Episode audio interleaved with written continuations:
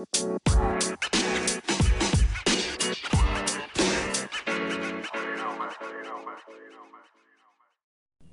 everyone and welcome back بحلقة جديدة من Marketing with لميس البودكاست اللي من خلاله بنحكي عن أحدث وأهم الطرق بعالم التسويق وخاصة بالتسويق الإلكتروني.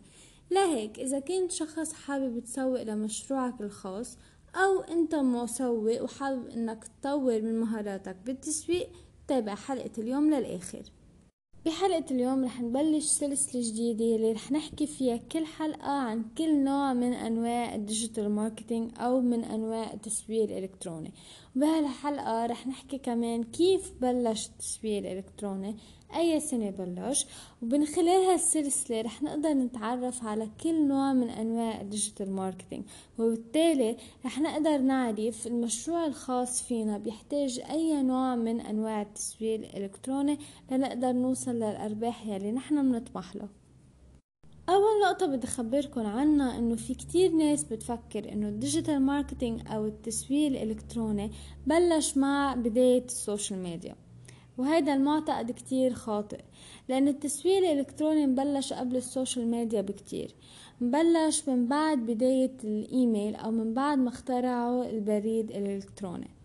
وأول إيميل تسويق انبعت انبعت تحديدا سنة 1978 هالإيميل بعته شخص اسمه جاري.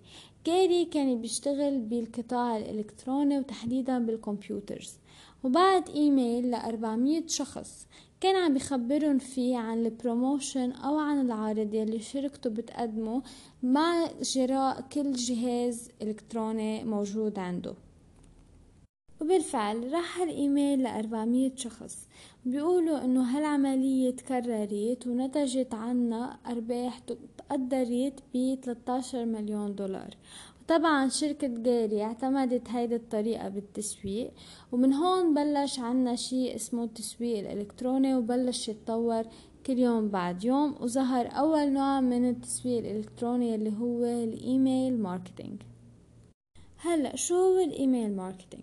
هو ببساطة إنك تبعت commercial email أو ايميل تجاري تسويقي ل your subscribers list ال subscribers list هي لائحة الإيميلات يلي أنت عندك إياها.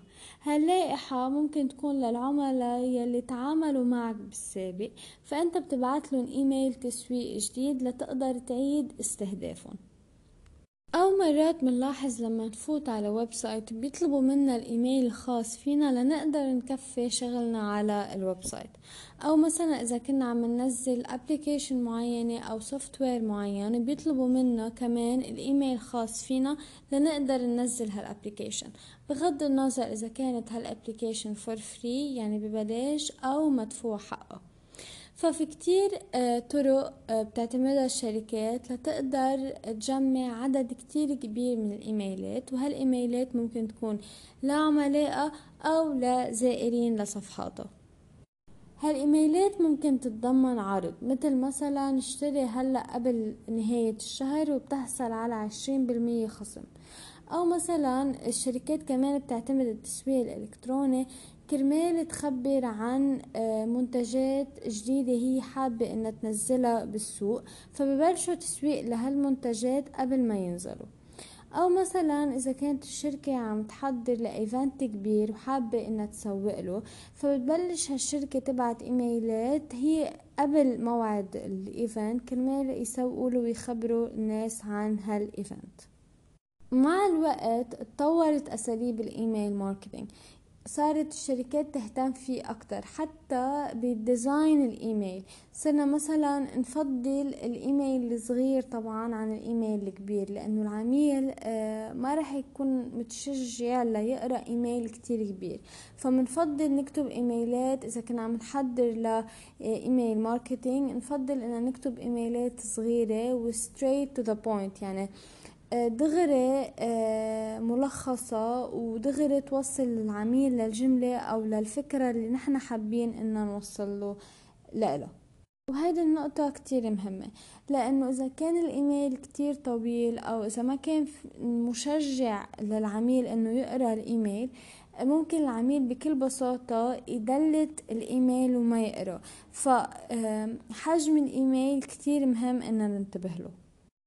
واللي من الأشياء اللي كمان لازم ننتبه لها هي أول جملة بشوفها العميل بالإيميل لأنه ممكن تكون مشجعة للعميل يكفي قراءة الإيميل وممكن تكون ابدا مش مشجعة وبالتالي العميل يدلت الإيميل قبل ما يقراه ويعرف الفكرة اللي نحن حابين نوصلها. فالأول جملة بنكتبها بالإيميل جملة كتير مهمة. هيك بنكون حكينا بطريقة ملخصة وبسيطة عن أول نوع من أنواع ال digital marketing اللي هو ال email marketing أو التسويق عبر البريد الإلكتروني.